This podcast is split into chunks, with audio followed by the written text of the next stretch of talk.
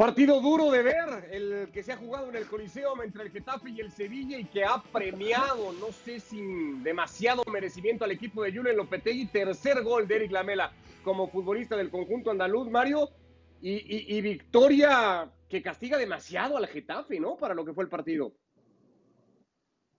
Un partido donde el 0 a 0 creo que era el resultado justo para los dos por lo que habían hecho bueno, no, ya no habían hecho nada, así que el 0 a 0 tampoco era una cosa de loco.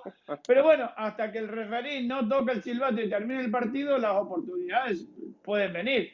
Vino en el minuto 93 casi prácticamente, y el Sevilla, bueno, se lleva tres puntos sin merecerlo y un, y un equipo eh, local que, si bien las cosas no las ha hecho bien, pero el empate lo merecía. El primer disparo a portería en el partido, Manu llega al minuto 70 de parte del Sevilla, por cierto, pero para darnos más o menos una idea de lo que había sido hasta entonces un partido que más allá de eso, el Getafe había trabajado para puntuar al menos.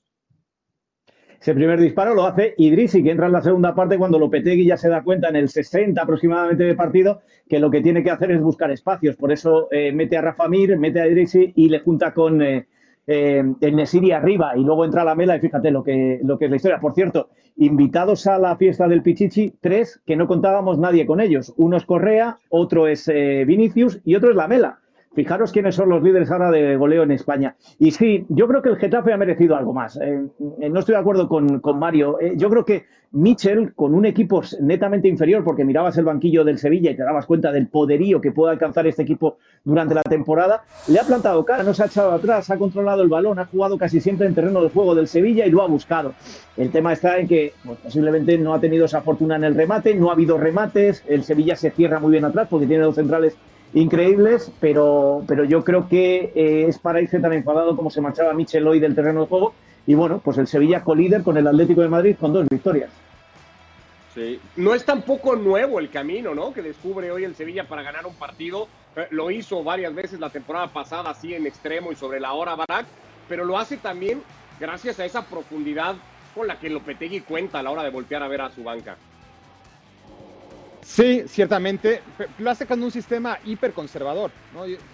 A mí me desconcierta Lopetegui que ahora, obviamente, con el resultado a favor, pues tendrá algo que le den razón, pero, pero hoy el Sevilla, más allá del mérito, y además estoy de acuerdo con Manu, el Getafe, dentro de sus limitaciones, que son bastantes, hoy hace un muy buen partido, que no le alcanza para poner en aprietos a Bono, probablemente, pero sí para no solamente neutralizar a Sevilla, sino para someterlo. Pero también Sevilla no, no se revela ante esta situación hasta entrado el minuto 70, ¿no? Con esa de Idris, con, el remate cabeza de Diego Carlos. Este fuera de juego, de esos que yo no, ya no vamos a entrar ahora en, en el debate si se tienen que marcar o no. Obviamente era un gol por milímetros en, en, el que hay que ver si el pase ciertamente fue el que agarró en ese momento con el hombro adelantado a Nesiri. Pero bueno, todo esto que estamos viendo, por fin, empezó a jugarse un partido de fútbol a partir del minuto 70, 75 casi, y en la última jugada el Sevilla gana y, el Getafe fue mucho más equipo en términos generales, pero el Sevilla tuvo esos 15 minutos en los que por fin justificó algo de todo lo que se habla de este equipo, que es muy bueno, pero que está muy amarrado muchas veces por Lopetegui. Se, se empezó a jugar al fútbol ahí en esa recta final por lo que decíamos, por los cambios, cuando Lopetegui ya se olvidó de lo que había planteado para este partido y se dio cuenta que quedaba media hora y que había que meter pólvora adentro y es lo que hizo. Y al final, sí, sí, con Rafa Mir y, los tres arriba que eran tipos que corren, que van al espacio y que eh, retenía al Getafe atrás y le mandaban balones. Y esas, para mí el acierto de Lopetegui ha sido leer el partido en la última media hora y saber cambiar el rumbo y le ha salido bien. Y, ahí la diferencia es esa, ¿no, Mario? La profundidad de un plantel, la calidad con la que puedas contar, porque daba la impresión en algún momento que Mitchell no, no sabía si mantener ese 0 a 0, decir, bueno, pues voy a puntuar contra un candidato al título, o, trato algo más, y, y cuando Lopetegui decide irlo a buscar, sabe que tenía muchas más chances de encontrarlo. La estadística recién. El Getafe no tiró ningún tiro al arco. El, el Sevilla tiró tres tiros al arco. Es decir, el, que partía el Riete, que pega el palo, le agarra la mela, ahí van dos. Y el otro fue Diego Carlos, el de cabeza. Es decir, fueron tres, tres tiros al arco en menos de cinco minutos, seis minutos, que fue lo casi al, final, al finalizar casi ya el partido. Es decir, un partido muy pobre que a pesar de que el Sevilla tiene mucho mejor equipo, mucho mejor equipo, pero todavía lo tiene que demostrar ante un, ante un equipo que realmente mereció más, pues yo no, me, no yo creo que no mereció perder. No sé si merecía más, pero que, que, que de, de, lo que ha demostrado ahí contra el Sevilla ha sido muy poquito. ¿Que merecía el empate? Posiblemente sí. Nada más, ¿eh? tampoco le vamos a regalar los tres puntos, por más que, que Michel haya cambiado un poquito la filosofía de juego de este equipo, pero tampoco ha hecho mérito para ganar al Sevilla, ni el Sevilla tampoco hecho mérito para ganar el partido. Hablábamos en la previa un poco sobre esto, ¿no? Los planteles, cuál es el que parece ser más completo, luce mejor, está por caer lo de Cuña con el Atlético, ahora ampliamos esta información. Pero cuando te das cuenta, Manu, que Lopetegui puede meter para el segundo tiempo a futbolistas como Lamela, como Rakitic, como Rafa Mir, el propio Idrissi, si lo queremos, y no sé si se va a quedar en el equipo, más todavía lo que pueda llegar a tener, pues es muy difícil para equipos como el Getafe. Pero porque son dos ligas diferentes. El Getafe va a buscar una liga en la que su principal objetivo es la permanencia. El Sevilla va a buscar una liga en la que su objetivo es entrar en Champions como mínimo, si no algo más. Y además tiene la Champions y además tiene la Copa. El Getafe es lo que es, es el, es, es el cuarto equipo de la Comunidad de Madrid, es el equipo, ahora ya con el Rayo no, pero era el equipo con menos presupuesto de todos los que saltaban, el equipo con menos socios. Hay que entender también las situaciones y el trabajo que tiene que hacer el, el, Getafe, Clemente Villaverde, que es su director deportivo, y, y Michel, a la hora de seleccionar jugadores y poner en, en juego jugadores. Ahora, el, el tema Cucurella, eh, he ido confirmando durante el partido que es cierto, no está cerrado porque ahora desde Inglaterra lo que proponen es eh, negociar esos 18 millones de euros. Ni el Getafe ni el Barcelona, por supuesto, que necesitan dinero, lo van a permitir. ¿Qué va a hacer el Getafe con esos 18 millones de euros? Pues tendrá que buscar algo que apuntale este equipo, pero eh, estoy de acuerdo con Mario, sí, sí es cierto, si es que el Getafe no ha tirado a puerta, pero ¿qué esperas de un Getafe como este jugando como un Sevilla como el que tenía enfrente? Al final el punto era demasiado y ojo, eh, una derrota en el Camp Nou la semana que viene, tres partidos, cero puntos, se le pone la cosa un poquito fea para el parón de selecciones a, a Mitchell. Que jugó no, que jugó 92 minutos. Ahora hablamos de, de Mitchell y de la idea de juego, cómo pudo haberse ido hoy del Coliseum y cómo se va en un fútbol en donde al final lo que manda son los resultados. El goleador del Sevilla, el goleador de la liga o colíder de la liga es Eric Lamela. Acá lo escuchamos. Una victoria que no sé a qué sabe para vosotros, Eric, me imagino que a gloria. Bueno, te digo la verdad, sí, eh, sabe muy bien porque creo que el equipo eh, tiene que mejorar. Eh, el primer tiempo nos costó, el segundo también bastante. Creo que tenemos muy buen equipo para jugar mucho mejor, pero el juego fue muy parado. A cada rato se paraba el juego por, por algunas faltas y, y, bueno, eso hizo que nos costara un poco más. Pero sí, jugando quizás no tan bien, se ganó y, y eso sí que sabe muy bien. Vaya premio para vosotros porque ¿por qué estaba costando tanto de alguna manera coger ese vuelo? No sé, personalmente erré algunos pases, eh, el partido no nos hizo sentir cómodos en general, por eso digo que hay que mejorar mucho. Y bueno, eh, la última jugada creímos hasta el final, creímos que lo podíamos ganar y, y bueno, por suerte quedó esa pelota ahí que lo, lo pudimos ganar. Erit, otra vez lo, lo haces, esto se llama aquí eh, llegar y besar el santo, tres goles en dos partidos. Eh, eh, ¿Eres consciente de lo que has conseguido?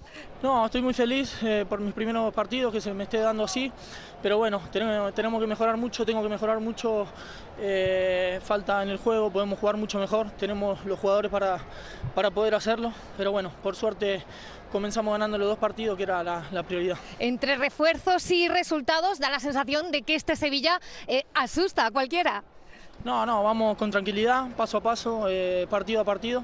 Hoy se consiguieron los tres puntos en esta cancha que, que no era fácil, así que nada, no, nos volvemos felices a Sevilla y, y, a seguir trabajando. Eres prudente, pero de momento 6 de 6, de momento eh, el equipo parece que presenta sus credenciales para el título de liga, Eric. No, con tranquilidad, falta muchísimo, es solo el comienzo. Lo que sí, vamos a luchar cada partido para, para tratar de estar ahí arriba.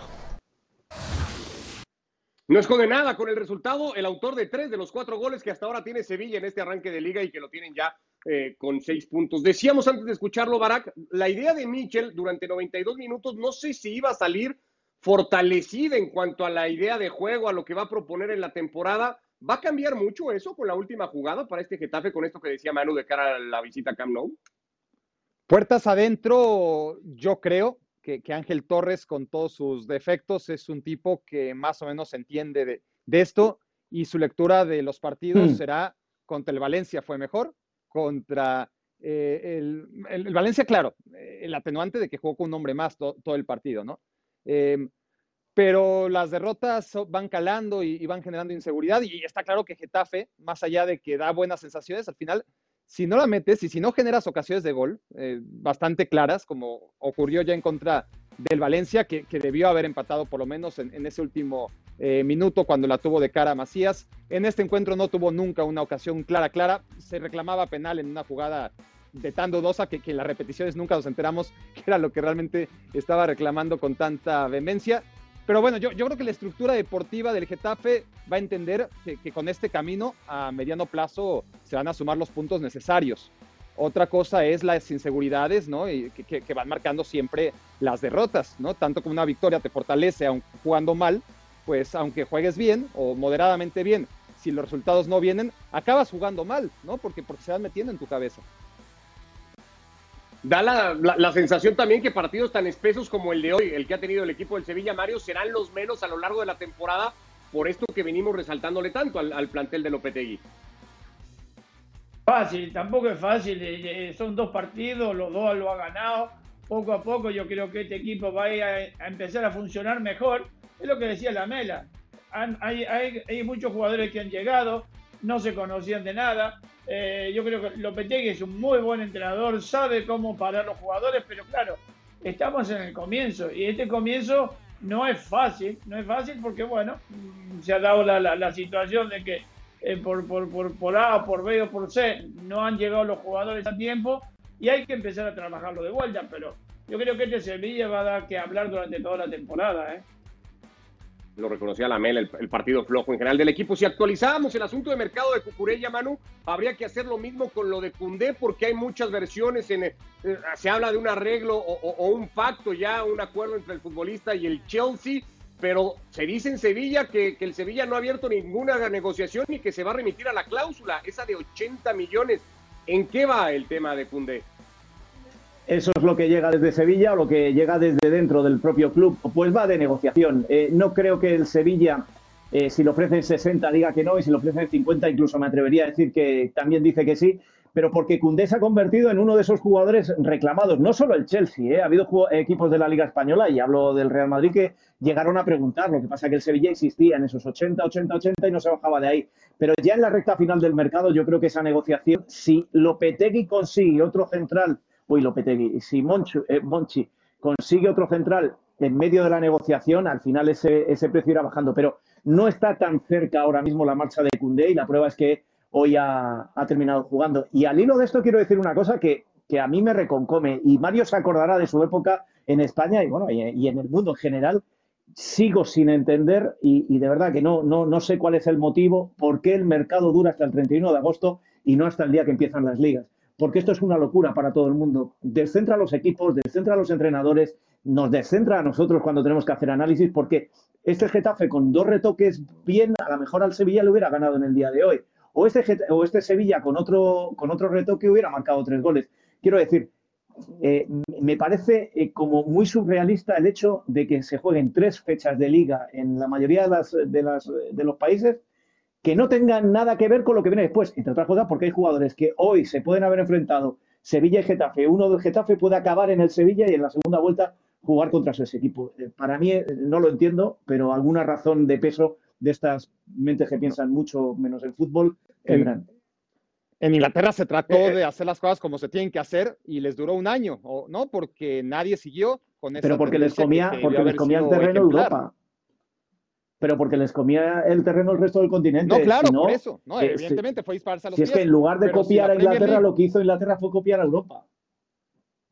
No, no. Si Europa hubiera hecho lo que hizo en la Premier League, vamos a poner la, eh, la, la, ventana abierta hasta el día en el que inicia el torneo, entonces habría mucha más lógica, ¿no? Ahora, Inglaterra lo hace y cuando Inglaterra lo hace, pues todo el mundo aprovecha porque está Inglaterra condicionado a que todos los jugadores que quiera adquirir, ya no los puede adquirir. Ahora, todos los jugadores que se podían ir de la Premier League todavía se podían ir. Por eso Inglaterra dejó de hacerlo.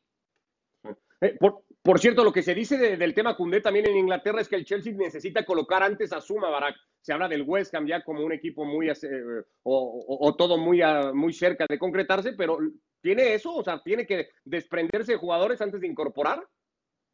Pues habrá que preguntarle a, Marina, ¿no? La, directora, muy buena directora además del, del Chelsea, para ver si cuadran las cuentas y estar de acuerdo al fair play financiero, porque si será por la bolsa de Abramovich, seguramente no habrá ningún problema en que Soma se quede o no se quede. Nómina total juega muy poco, ¿no? Y, y ya sin Cundé es el cuarto central en la preferencia de Tuchel, entonces obviamente es una cuestión administrativa y realmente habrá que colocar a Suma. Ahora, si esa es la traba, le encontrarán acomodo porque tampoco es un mal defensa, ¿no? Eh, igual para el Chelsea no alcanza, pero para 15 equipos de la Premier League sin problema.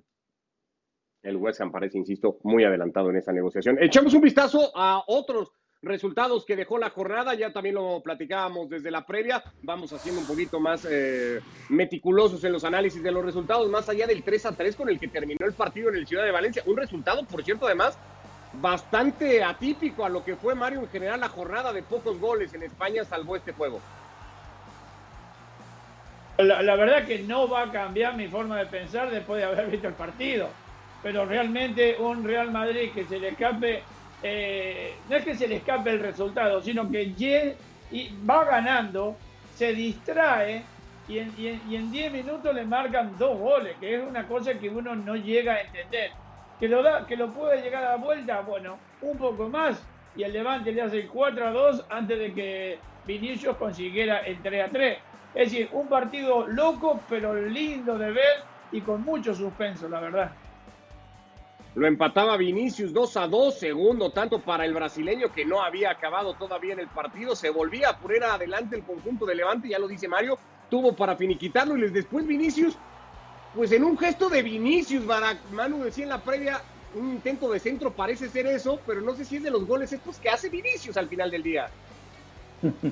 La verdad es que viendo la repetición y, y el rato de inspiración de, de Vinicius, a, a, mí me parece que lo es vas una a dar gran por buena? Sí, sí, sí, le, doy el beneficio de la duda. Pero si mira, si mira al centro del área Vinicius, cuando le va a pegar, tú miras dónde le vas a pegar al balón.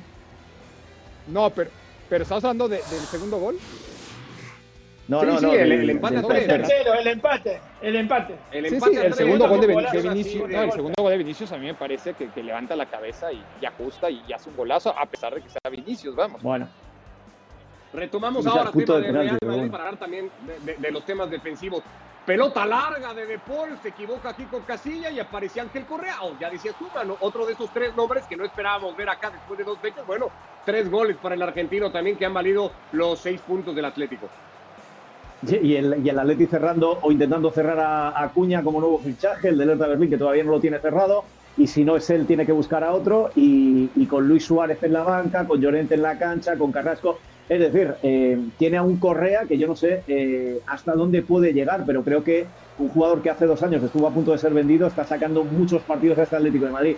Estoy de acuerdo con lo que decía ayer el Cholo. Le podemos criticar que el partido fue malo, que fue aburrido, que no hubo apenas eh, juego, que no hubo apenas ocasiones. Enfrente estaba el Elche y el Atleti es un equipo que todavía está en formación, con lo cual tiene que protegerse y sacar este tipo de partidos adelante con mucho calor como el que hacía ayer en Madrid. Con lo cual, eh, a mí me hubiera gustado divertirme más, pero a veces entiendo a los entrenadores cuando se protegen de esa manera. Bueno, eh, intervención de Oblak, la había tenido en algún momento Carrasco, un cabezazo de Jiménez, no, no fueron mucho más las ocasiones con las que contó el partido para la victoria por la mínima del Atlético, que volvió a ver a Luis Suárez como suplente y entrando sobre el final del partido. El festejo del Cholo, eh, muy significativo de lo que fue el partido. Festejaron un, un 1 a 0 así ante el Elche. Habla de- de- del partido que había tenido por delante el Atlético de Madrid. Estamos en San Mamés, Barak, el partido que ha jugado el Barça, este es increíble. Si Braithwaite, cuando estén todos los delanteros, aspira a ser titular y tener minutos, esas tienen que acabar siempre en gol. El Barça se perdía una clarísima. Sí, engañosa porque al final el Barça tiene ocasiones como esa, como la de Araujo que acaba en gol y se marca falta del propio Braithwaite, pero el primer tiempo fue un desastre por parte del Barça, totalmente maniatado por el Athletic Club. En el segundo tiempo sigue el Athletic Club hasta donde le alcanza el rendimiento físico, siendo equipo superior, muy superior al Barça. Aquí estamos viendo en imágenes la falta de Braithwaite, que tardó muchísimo en señalar el árbitro de todas formas, pero pero tampoco se puede amparar el Barcelona para nada en que le hayan anulado ese gol, porque antes y después siguió siendo inferior a un Athletic Club que no logra castigar a Neto. El Barcelona tiene actuaciones individuales muy, muy, muy malas. Eh, Eric García, por ejemplo, da un manual de cómo no jugar al fútbol. Se equivoca seis o siete u ocho veces y el Athletic Club no logra acabar de castigar. Y, de esas muy malas hay algunas buenas. De Jong fue al suelo a pelear una pelota que le permitió encontrar a Sergio Roberto para que se asistiera Memphis Depay. Después es una pintura del holandés para empatar el partido.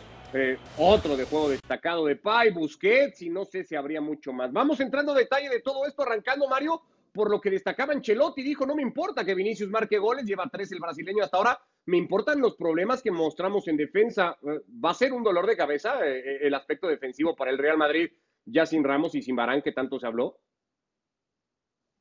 Sí, pero fíjate que la, temporada pasada prácticamente terminaron estos dos jugando los dos centrales y problema no lo, no lo tuvo mucho. Pero bueno, son, son circunstancias de juego.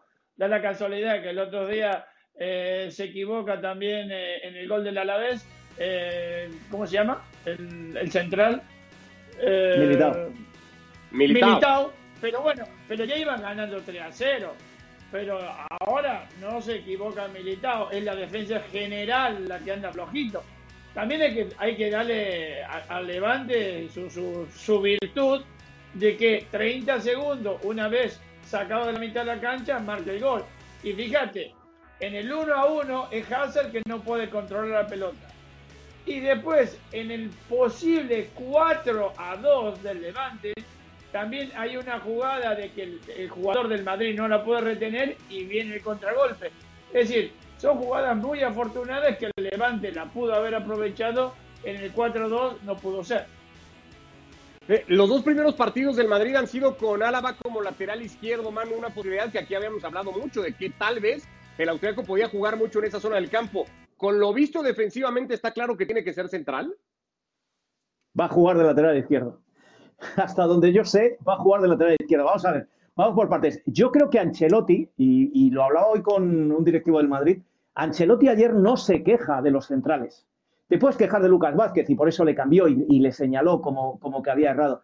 Yo creo que de lo que se queja Ancelotti es del eterno problema del Real Madrid cuando juega Bale y, bueno, y ahora antes Cristiano, que es que no hay ayudas en defensa no hay ayudas. Entonces, ¿eso qué es lo que impide? Primero, que, que, Álava no, no suba como a él le gustaría por su banda y por el otro lado Lucas Vázquez o Carvajal. Y de eso es de lo que se queja Ancelotti, de que no hay solidaridad, que no bajan a ayudar a Militao y a Nacho. Como decía Marito, si es que Militao y Nacho fueron el descubrimiento del año pasado. ¿Qué pasa? Que ya se nos ha olvidado que pedían a Nacho en la selección española la Eurocopa y ahora Nacho no vale como central del Real Madrid, o que Militao había sido un descubrimiento y que por eso iba con Brasil. Eh, una buena y una mala, una de cal y una de arena. La, de, la, la, mala es que estamos criticando cuando los equipos estamos hartos de decir que están en formación y que todavía esto no ha hecho más que arrancar. Y la, y la buena o la mala, según cómo lo, lo miremos, es que estos dos centrales el año pasado parecía que eran los que estaban sacando adelante al Real Madrid sin Ramos y sin Marán. Con lo cual, creo dos cosas, que Ancelotti se está quejando más del resto del equipo más que de los centrales y por otro lado que estos dos centrales los veo muy firmes, sobre todo porque Ancelotti no confía en Marcelo, no confía en Marcelo para nada y que Mendy está lesionado y veremos a ver cómo entra en el equipo. ¿Dónde va a jugar Alaba rápido Barak antes de pasar con el Atlético? Pues donde se le necesite más, ¿no? Y, si Mendy no está disponible, de lateral izquierdo. Eh, y cuando Mendy vuelva y esté jugando bien, probablemente de central o depende de cómo ande físicamente Modric, probablemente mediocampista, donde se necesite más, no donde pueda ser mejor. Eh, comete un error tremendo, es, que, creo que casi ni, lo hemos hablado, porque hemos hablado de, Nacho, hemos hablado de Militao, hemos hablado de, Lucas Vázquez, pero la manera en la que baja ese balón, ¿no? Para, para el tercer gol es impropia, ¿no? De, un jugador de su categoría. Lo hubiera hecho cualquier otro que, sepamos no es tan bueno como Álava y estaríamos dando el grito al cielo. Eh, se equivoca Lucas, también se equivoca y mucho el aparato defensivo en general del Real Madrid. ¿eh? Yo, no señalaría tanto a Lucas, por ejemplo, en el segundo gol, que es ridículo, el de campaña. Aparece solo, sigue la jugada, hay saque de banda, sigue solo pidiendo el balón por izquierda. Está claro que esa es la zona de Lucas Vázquez, pero a Lucas Vázquez lo arrastran al centro del área y deja solo a campaña, pero no hay una cobertura, no hay un grito. Y pasan los segundos y siguen los segundos y hay un saque de banda y campaña sigue solo. Y es increíble que ni Courtois, ni el propio Lucas Vázquez, ni los defensas, ni nadie le digan, Valverde, haz la cobertura, ¿no? Y, y Valverde está sobrando. Y es ridículo que un equipo como el Real Madrid o cualquier profesional permita que un jugador esté con posesión del levante solo 10, 15 o hasta 20 segundos. Ya. Hay una, hay una cosa que me parece más preocupante casi que los dos goles esos de ayer, que es que ni Barça ni Madrid han sido capaces de vencer a equipos muy inferiores. Cuando tengan que salir a Europa, cuando se tengan que enfrentar al Sevilla, cuando se tengan que enfrentar al Atlético de Madrid, vamos a ver qué es lo que sucede. Las dos jornadas se han enfrentado a que era lo previsible, ¿no, Mario? Eh, Manu, perdón. Que era lo previsible. Sí, sí, sí, pero, pero fíjate que ya desde el principio, aunque tanto los equipos a los que se han enfrentado tienen que mejorar, como estos dos equipos, Madrid y Barça, tendrán que entrar en rodaje, pues Memphis tendrá que entenderse un poquito mejor, vamos a ver qué pasa con Griezmann, la eterna promesa, como le llamo yo, y en el Madrid igual, o sea, eh, eh, un día dices que Bale y Hazard son increíbles y que son tus fichajes, y al día siguiente quien te saca las castañas del fuego es un tal Vinicius que cuando se marullan los partidos gana. Quiero decir, si no han sido capaces de sacar adelante eh, contra rivales como el Athletic y el Levante sus partidos, ¿qué harán cuando en el sorteo del jueves les toque, ¿qué te voy a decir yo? Un Bayern de Múnich, cuando les toque eh, una Roma con Mourinho o cuando les toque un Tottenham.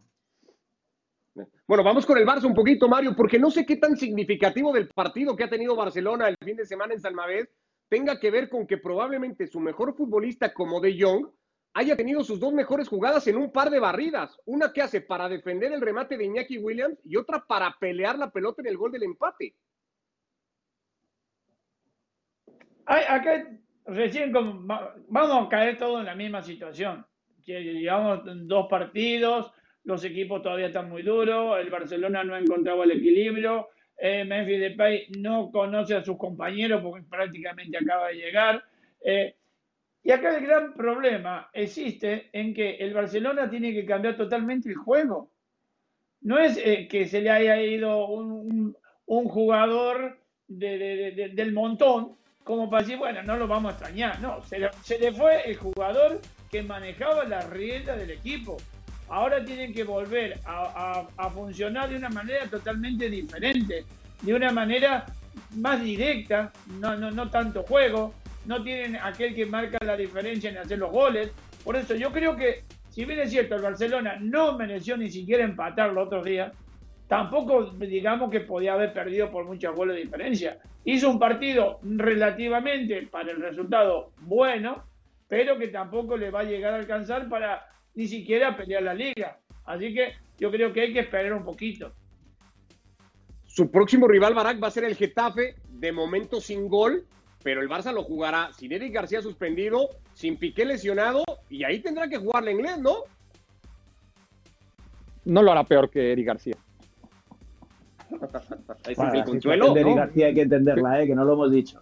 Había muerto su abuelo una sí, ayer lo, explicaba ya Moisés ¿eh? Se, y, se, enteró a. Y antes de ese partido, Eric García ya, ya, había demostrado que, que, es un, que es un defensa que no mejora lo del Anglet. ¿no? El, problema del Barcelona no es ni Langlet ni siquiera Eric García eh, en este tipo de partidos. Eh, si se juega en el Camp Nou, no debería haber problema. ¿no? se juega en el Camp Nou. ¿no? después, si, si se juega fuera es el mal de, de Kuman y el mal de Valverde y el mal de este Barça desde hace mucho tiempo. Es, es, un equipo que suele ser, no siempre, pero suele ser bueno en casa, pero que fuera casi siempre es terrible.